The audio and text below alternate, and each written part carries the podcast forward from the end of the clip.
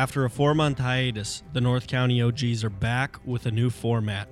In series number 1, we will be discussing contested and brokered conventions. The 2016 presidential election has been a roller coaster, and for the first time since 1976, it will come to fruition by way of a convention. Tune in this week and next week to find out exactly what that entails and why it matters to you. Welcome to the North County OGs. All right, guys. My name is James Visser. I'm here with my boy Spencer Brooke, my co-host, partner in crime, the captain. Hey, guys. The captain over here, and we genuinely want to thank everyone who listened when we first started the show all those weeks, and everybody who waited patiently for us to come back. Yes, and we do apologize for taking so long, but honestly, I think towards the end of we'll call it season 1, I think we just we didn't really have a direction, and because of that, I think we kind of lost passion a little bit. But now we have a new direction, like new ideas, and now we're passionate again. And you know, I think this time we're not playing around. We're ready to hit it. Yeah, we're ready to hit it hard. We're here for real this time. And so we talked about it in the intro a little bit, but we have a new format a little bit. We're kind of gonna go on one main topic, and we're gonna hit it hard for a series. It'll only be one, and we just cover one important topic, or it might be 2 or 3 weeks. So, yeah. But the whole point of this is, I think when we were doing the last go around, I think basically a lot of that stuff was very current events and focused on what happened that week, and that the problem with that, that's Spence and I both agree, is that you can't really go back and revisit that. I mean, our highest episodes are ones with Yellow Wolf and ones with guests that are timeless. You can go listen to them at any time, and, it's relevant. But the ones that are about current events, they're cool, but they fade and don't have any lasting relevance. So by doing it this way and focusing on topics that, may tie in with current events, but are also historical events, they're timeless. You can go back at any time. For example, in June, after the last caucus, you're probably going to want, and it's probably going to go to a contested convention, you're probably going to want to come back and listen to this episode, because you're going to have to say, okay, this is happening right now. Let's take a listen. Exactly. And if you're not like super tuned in to the news and what's going on politically right now, you may really not know why we're talking about these things. But as Spence said, after June 7 and all those primaries and caucuses are over, if someone is still not at a majority of delegates, which we're going to dive into in a little bit here, then you'll understand, oh, okay, now I understand why they talked about that. And you can come back and listen. And if you have a family member or something that's, what is that? What is this? You get into an argument with it, somebody. Yeah, you can tell them to come listen. So there you go. I think it's just more timeless. And we're not really sure the direction we're going to go like after each series, but we're thinking kind of like an idea we're juggling is to, between series, kind of do like an old school episode where we kind of come in, just speak what's on our mind, mess around a little bit, have some fun, and make it kind of more of a maybe see if Four Loko will sponsor us again. Exactly, make it kind of more of an old school vibe, kind of get that nostalgia back. And if you have any ideas for for series for us to talk about, or just ideas on what you want the show to be like, go ahead and shoot me an email to james@judsonrealestate.net, or go to the North County OG's Facebook page, and that's the best. That's the best way. Post on that. That's the best way. But if you don't have Facebook or whatever, reach me at that email address and send us ideas, and then from that we can Spence and I'll talk about it and consider, the different options. Definitely. So, that being said, let's jump into it. Let's hear about what is a contested convention. Spence, what is a contested convention? Well, I think the place we're going to have to start is talking about the delegates and going through the system of the Electoral College and the caucuses before the primary election. So, that being said, if you know about the GOP, which is basically the Republican Party, There are 2,472 total delegates, which are won by each state, and they are kind of set with different boundaries. And can you tell us about the kind of three different ways you can win based on a caucus, James? I sure can, Spence, but one thing I was going to kind of bounce back to you before I go into that is, do you want to kind of tell the people what a delegate is? Because they might be hearing that term and they don't know exactly what a delegate is. That's a good point, James. That's a good point. So what a delegate is an elected representative that essentially kind of represents a portion of the population of each state. And when you vote for somebody, typically they vote with popular vote, or the state could set them that either the winner of that state, every delegate has to vote for that majority of who won popular vote, or sometimes it's just a little bit different rules for everyone. Sometimes it could be that they also vote that they are a super delegate, and they can vote for whoever they decide to vote for. So it's a little bit complicated. Now, super delegates are actually only on the DNC, the Democratic side. Correct. Now, the GOP does have something just like a super delegate called an unbound delegate. Yes. But to answer your first question that you sent to me in talking about the different structures for obtaining delegates for the candidates, we're going to talk about bound delegates, okay? Mm-hmm. So the states make a rule on how the delegates need to vote. So, for example, Iowa, which was the first state to vote on February 1st, has 30 delegates. Mm-hmm. Now, in that state, say I was running against you, and I won 51% of the 51% of the popular vote. You won 49%. Yep. I would get 16 delegates and you would get 14, or maybe even 15. So that's goes called a proportional. That's a proportional delegate system. Now, there are states like Florida. Now, in Florida, if I ran against you and I beat you by one vote, I get all 99 delegates in Florida. Mm-hmm. Okay, and then there's states winner takes all. Right. Then there's states like California that are structured to where, if you win certain counties by a certain percentage, you get most of the delegates. So there's winner-take-most states as well. Yeah. And we just saw one in New York where, in New York, that election has actually happened while we're recording this. So when you're listening, it's already over. But in New York, if you win above 50%, you win all the delegates. However, if you get under 50%, it's proportional delegates.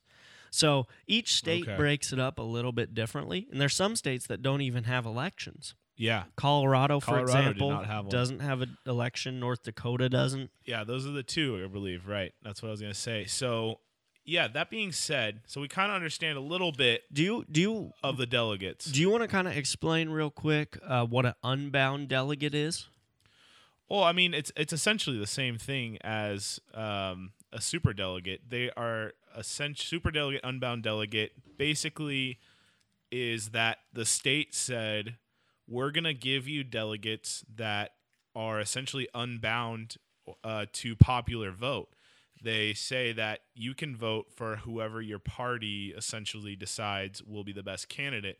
Now, I would say 80 or 90% of the time, they do just vote with popular vote. They don't want to go against the grain. They don't want to cause anything crazy. But in our case, with Donald Trump stuff going on, and Ted Cruz, which are kind of the GOP would really not appreciate if either of them were in office. And we'll get into that more next week. Yeah, we will get in. I don't want to get into it too much, but they might not vote always every time with popular vote was what the point I was trying to make. Right. So and those guys really come into play on the first ballot. Yeah. Because say on the first ballot you need 1,237 delegates to win. Well, no, you're talking about a contested convention here. Yeah, if you go to a convention, I'm saying coming into the convention, to avoid a convention, you need 1,237. Yes. Delegates. Okay, out of all the states. So if you come in with 1,200, I think there's about 150 unbound delegates. Yeah. So if of those 150, you get enough to push you past 1,237, you win right there. you know, game over. Yep. So those unbound delegates become extremely important when things get down to the wire. Yeah. Definitely. Yeah. Definitely. So, and as James was saying, just to lay it out clearly, there's 2,472 delegates when you go through on the GOP side, Republican side. And as you said, you need 1,237 in order for there to be a clear winner for the primary to be sent to the presidential election. If no delegate has secured a majority, this is when something called a contested and or brokered convention comes about. So I think there's something pretty interesting, a little bit crazy that happens in a contested convention. There is a rule committee which is created, and James and I were actually just talking about this before we started recording. And there are 112 people on this rule committee that basically decide the rules for what will happen at the contested convention, because essentially there's a blank slate every time one happens, and someone's going to set the rules. Well, James, you were telling me about when one time somebody said that you must win at least the majority of at least how many states was it? Yeah, what you're talking about was in 2012. Mitt Romney and Ron Paul. Mitt Romney and Ron Paul were kind of coming close to a convention. And obviously, Mitt Romney is far more establishment than Ron Paul. So the GOP last minute made this rule, the Rules Committee made this rule that you had to have won a majority of delegates in 8 states. And I think Ron Paul was at like 7. Yeah. So they made the rule strictly just to cut him out of the running so that Mitt Romney was handed the nomination. And then, of course, he went on to lose in quite a landslide to Barack Obama in November of 2012. So, you know, they have a lot of power to say, hey, we're barring this guy out. We're going to let him in, not let him in. And it's consisted of 112 people. Half of them are from states and contested territory, or sorry, not contested, other U.S. territories, which adds up to 56. The other half is completely made up of basically anybody that the GOP decides is fit to be in there, which gives them a lot of power. Gives you equal power to the amount to each state. So there's a lot of different options that you can do. I've heard that the rule committee can actually kind of engage a nuclear option and unbind every single delegate at the contested convention. Ooh.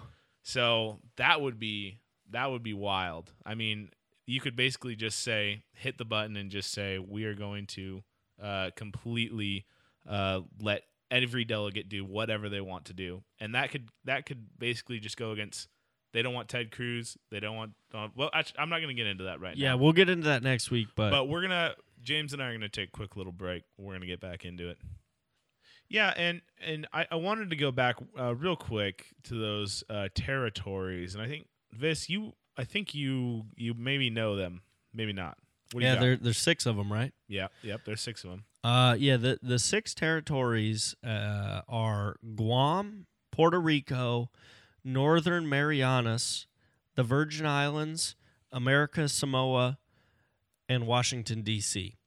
So D.C. So each one of those territories contains a certain amount of delegates, and those territories decide how those delegates, vote, whether it's proportional or winner takes all or winner takes most or whatever it may be. But yeah, those are the 6 territories. Yep, they all vote towards it.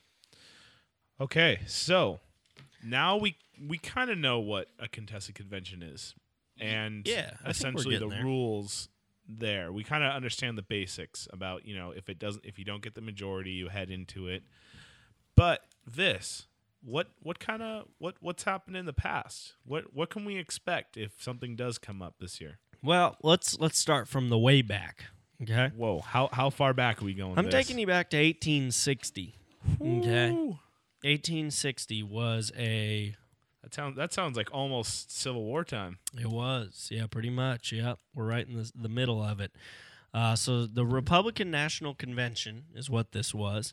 And it there was four candidates, actually, in this convention. You had William Seward, Thurlow Weed, Stephen Douglas, and a guy you might have heard of, Abraham Lincoln, was in this as well. Now, what's interesting is coming into the convention, Abraham Lincoln was sitting in third place as far as delegate count, okay? Now, when it got to the first ballot, no one had a majority. When it got to the second ballot, nobody had a majority. Now, when it got to the third ballot, Mr. Third Place Abraham Lincoln came up and took a majority of delegates in the third ballot, and he became the Republican nominee and ultimately went on to win the presidency. So it's a big one in 1860. Yeah, and basically they kind of just go through a series of compromises and, you know, kind of what they're going to do and making promises to certain delegates for their state. Yeah. And it kind of just goes, it's kind of it might be a little bit considered some dirty politics. It's actually legal to bribe delegates. It is. There's no law against it. Yeah, because they can actually, there's things they can do. You know, you can fly them, you can buy them a steak dinner. It's kind of weird. There's very specific laws of things you can do. Like you could like buy one a car and... You know, it's kind of dirty. It's kind of sketchy, but good old Donald is going to be doing some sketchy stuff. They're already talking about how Donald's like, if he gets the contested convention, he's got his huge plane that's like made of gold or whatever. Have you heard of this? Yeah. He has like this crazy plane, and he's got, you know, he owns all these hotels across the world and like fancy you know. They're already saying he's going to be throwing out people on his jet, like left and right, if they make it to contested convention. Anyway, sure. We're going to get into that next week. We got to hold off. We're kind of biting at the bit. So, Spence, are there any other conventions like people, you know, kind of historically should know about? Yeah, we got another one here. From 1924 was a very notable convention. It happened in the DNC. The Democratic National Convention, and it was Alfred Smith versus William McAdoo. Now, the notable thing about this particular convention is that it went through a brutal 103 ballots. So this one just was a slugfest. That's a marathon. Wow. And they could not figure out what they wanted or who they wanted to send on. But it wound up happening that kind of a dark horse, a guy that was not really expected to win at all, named John Davis, went on to win on the 103rd ballot. So I think we got to keep going. Spence, there's some more big ones. That is crazy, though. I know. I mean, to go 103, that's a record that may never be broken. Must have been like months they spent there. That's crazy. You wonder if they push back. That's weird. Like the general election. You wonder if they push it back. They might have had to. Yeah. We'll have to look into that and come back in part 2 of the series. So the next one I want to talk about is, you know, almost just as interesting, kind of in a different way. And this was the convention of 1952. Now, this was a little bit different. This was in the general election, actually.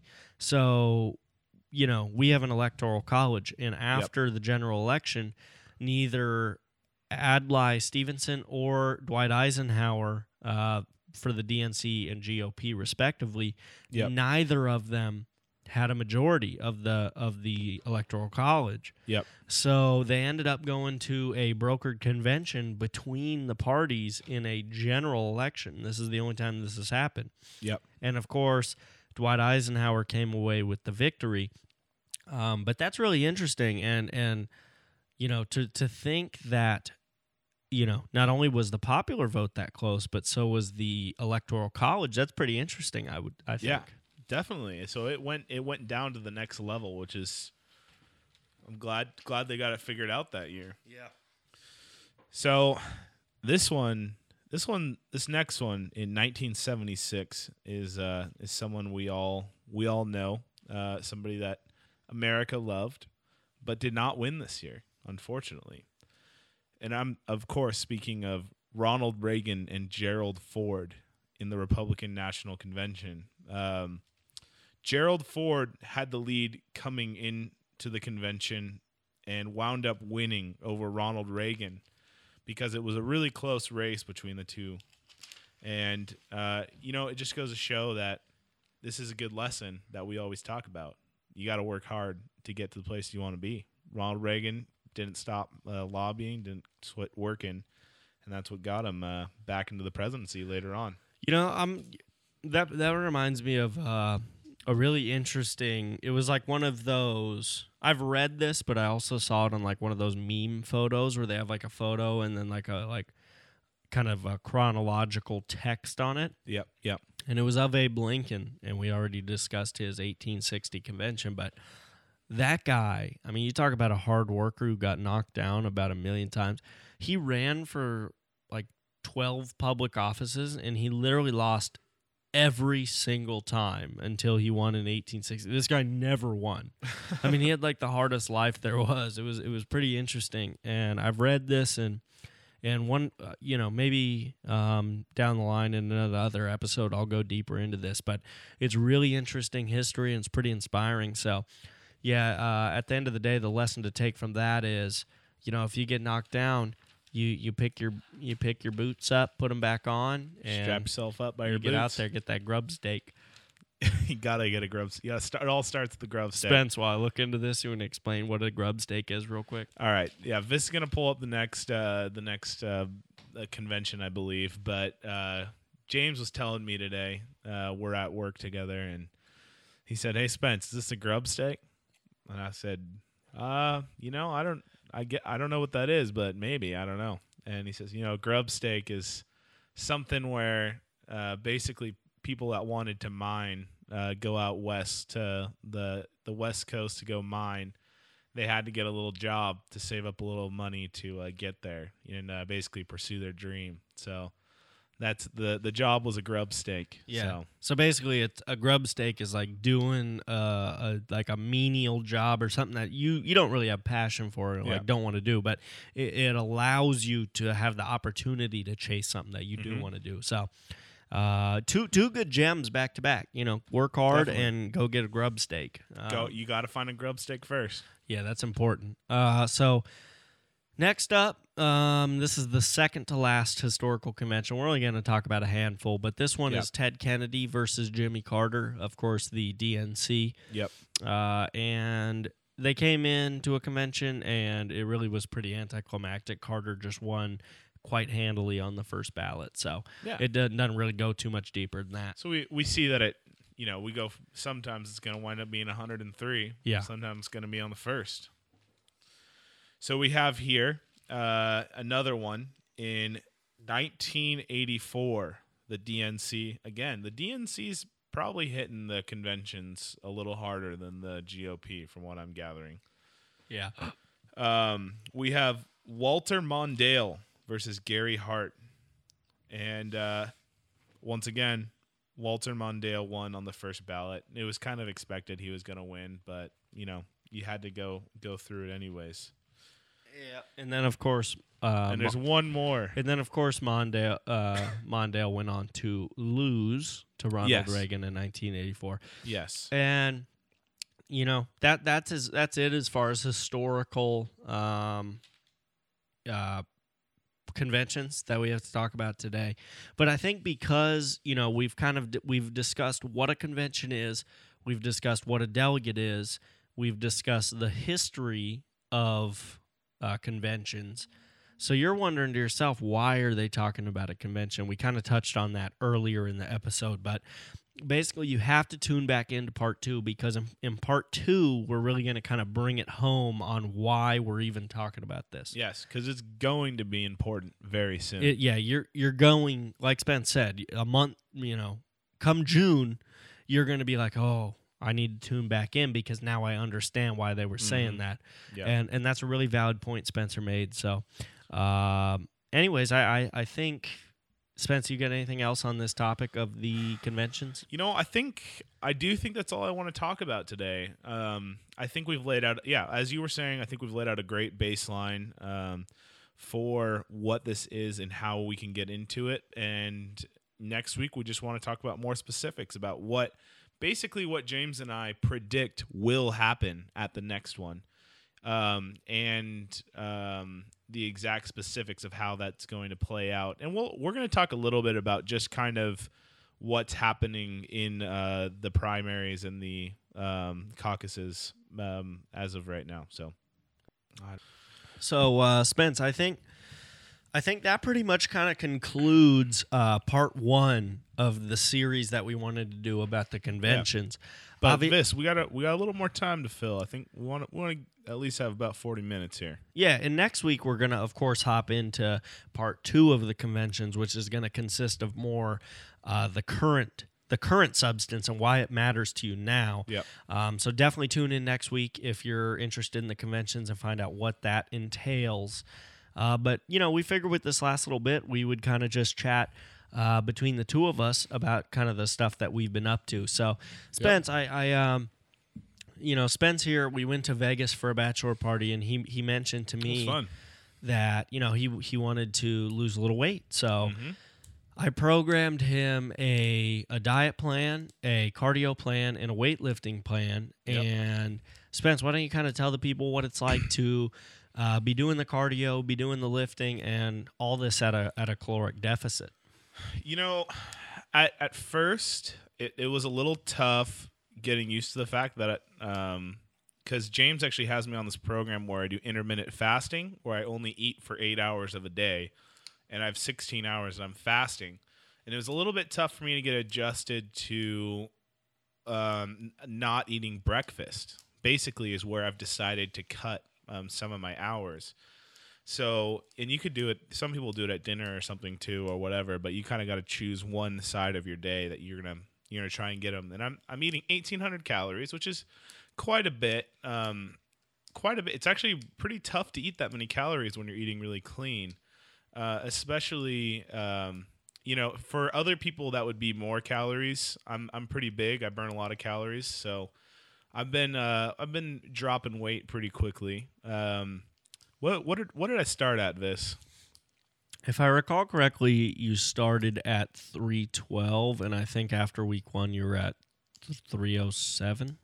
Yeah, I think. Yeah, and you're on week two. You just finished week two, but you haven't weighed yourself yet. Tomorrow will be week two. Tomorrow will be week two. So yeah, end of week two. I'm guessing you'll be.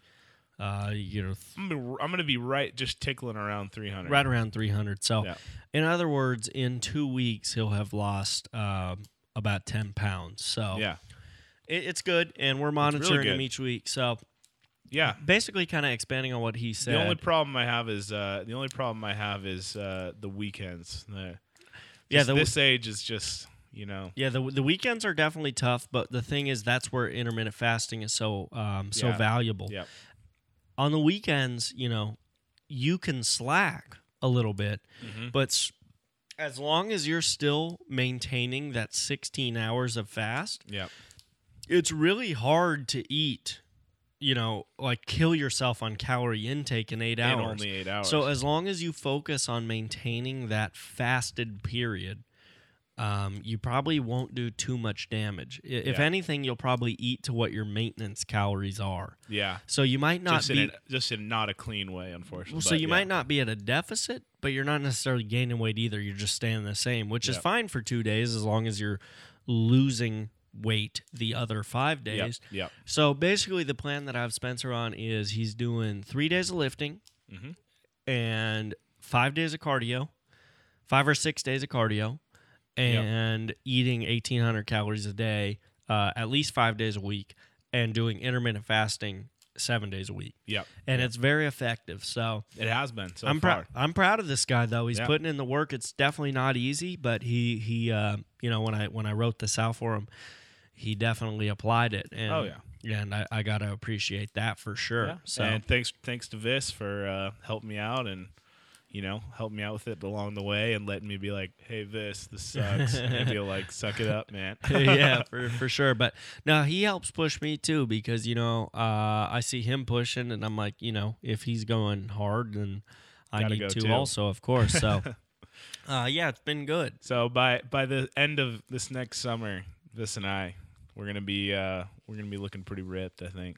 Oh, of course. Yep. That's the plan. Yep. We were looking good at the pool parties in Vegas, but yeah. So Spence, why don't it's about you? What do you got? What's your big thing going on, man? What's been going on the last couple of weeks?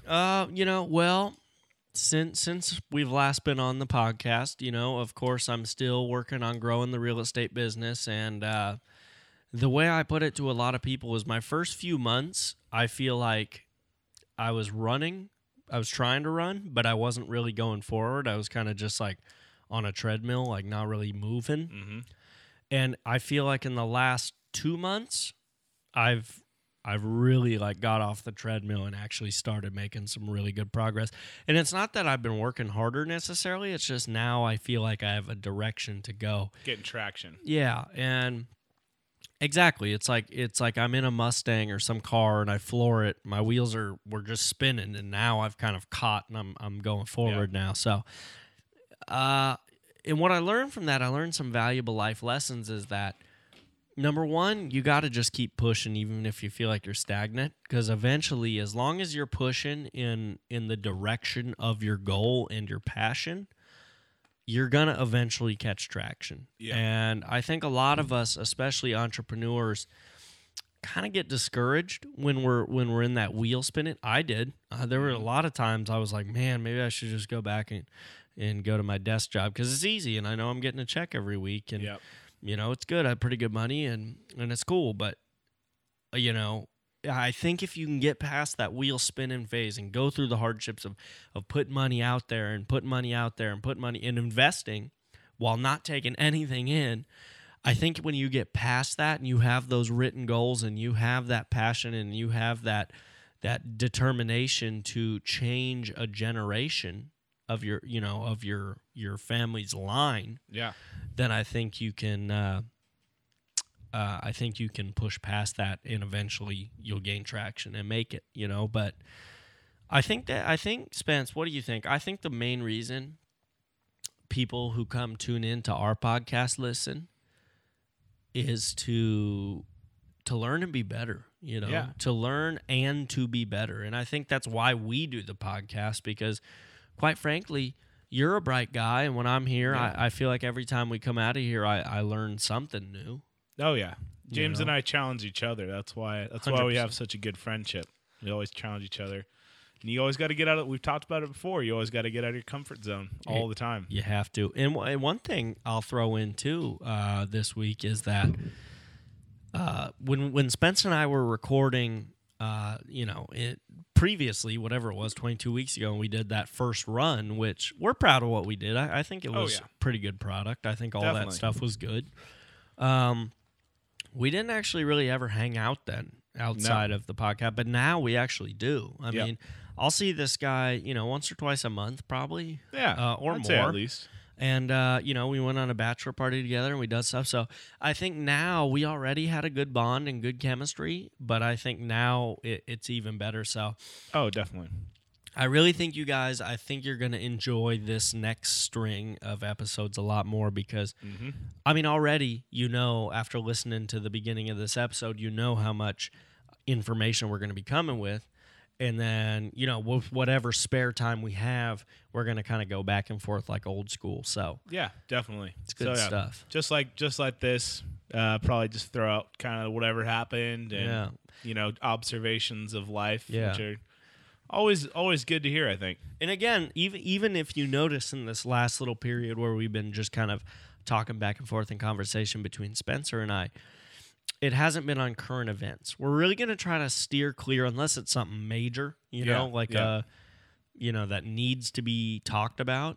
Yeah. We're going to try to steer clear current events because what we just said right now, you can come back and it's timeless. I mean, it's like all this stuff doesn't matter when you listen. Yeah, that's a big point. You're learning because you could listen and be like, oh, I want to look up intermittent fasting. You can come back and listen or whatever it may be. So, I think it's a good path, and I don't know, Spence. What? How are you feeling? You think? I'm feeling real positive about it. A lot of really good vibes going forward. You know, and we might still have some guests in, as long as it applies to our as long as it applies to our series, which is something that's going to be new for us. We're looking for more of an informational professional. We might even be talking to, I don't know, maybe like a college professor or something, somebody who teaches something on what we're talking about that series, or. It's going to be a different line, but we're trying to keep a little bit of the feel of kind of the back and forth that James and I are first kind of known for. Yeah, we don't want to totally abandon that, because I think a lot of like the classic moments that we had, and I think we do have some classic conversations throughout those first episodes. A lot of those just came from organic talking like this. There was nothing really planned out, so we don't want that to be lost. We don't want that to be gone. But we do, I think Spence and I both feel as if the last episodes were kind of getting a little bit hollow. They didn't have as much substance as we would like. So these ones, we want to be sure if there's any problem, they have too much substance. Yep. If that makes sense. So we're kind of flipping it. If anything, we want you guys to be overloaded with information. Yeah. That would be a good thing if one of you guys told us that you got overloaded with too much information. I would love that. I would love that. So, Spence, what time are we at? We see. We're about at 44 minutes. 44. Cool. So I think we're gonna cut this out, guys. Once again, we love you guys, and you'd make us really happy if you hit that share button. We'd probably for sure at least send you a personal thanks somehow. Yes. Message 100%. On Facebook, whatever. Anyways, we're back. Tell your friends. And we just can't wait to go through this new season with you guys. Yeah. Yeah. No, Spence said that very eloquently. I mean, we're back, and, you know, thank you again to everyone who's returned to listen. All the new listeners, like he said, a share. It really, really helps us, and you know, we'll be sure to return the favor if you guys ever start a business or whatever it may be, to throw some shares out there. But be sure, especially on this first episode, definitely hit the share button, or just go on SoundCloud, copy the link in the description up top, post that in your Facebook status thing, and hit submit, and it'll go ahead and bring the hyperlink up. So, I think that's about it, guys. We're going to wrap it up. We're going to be back next week with part 2 of the convention talk. And yeah, we're just thankful. We're happy to be back, and we will see you all in the next one. Keep it OG. Keep it 100.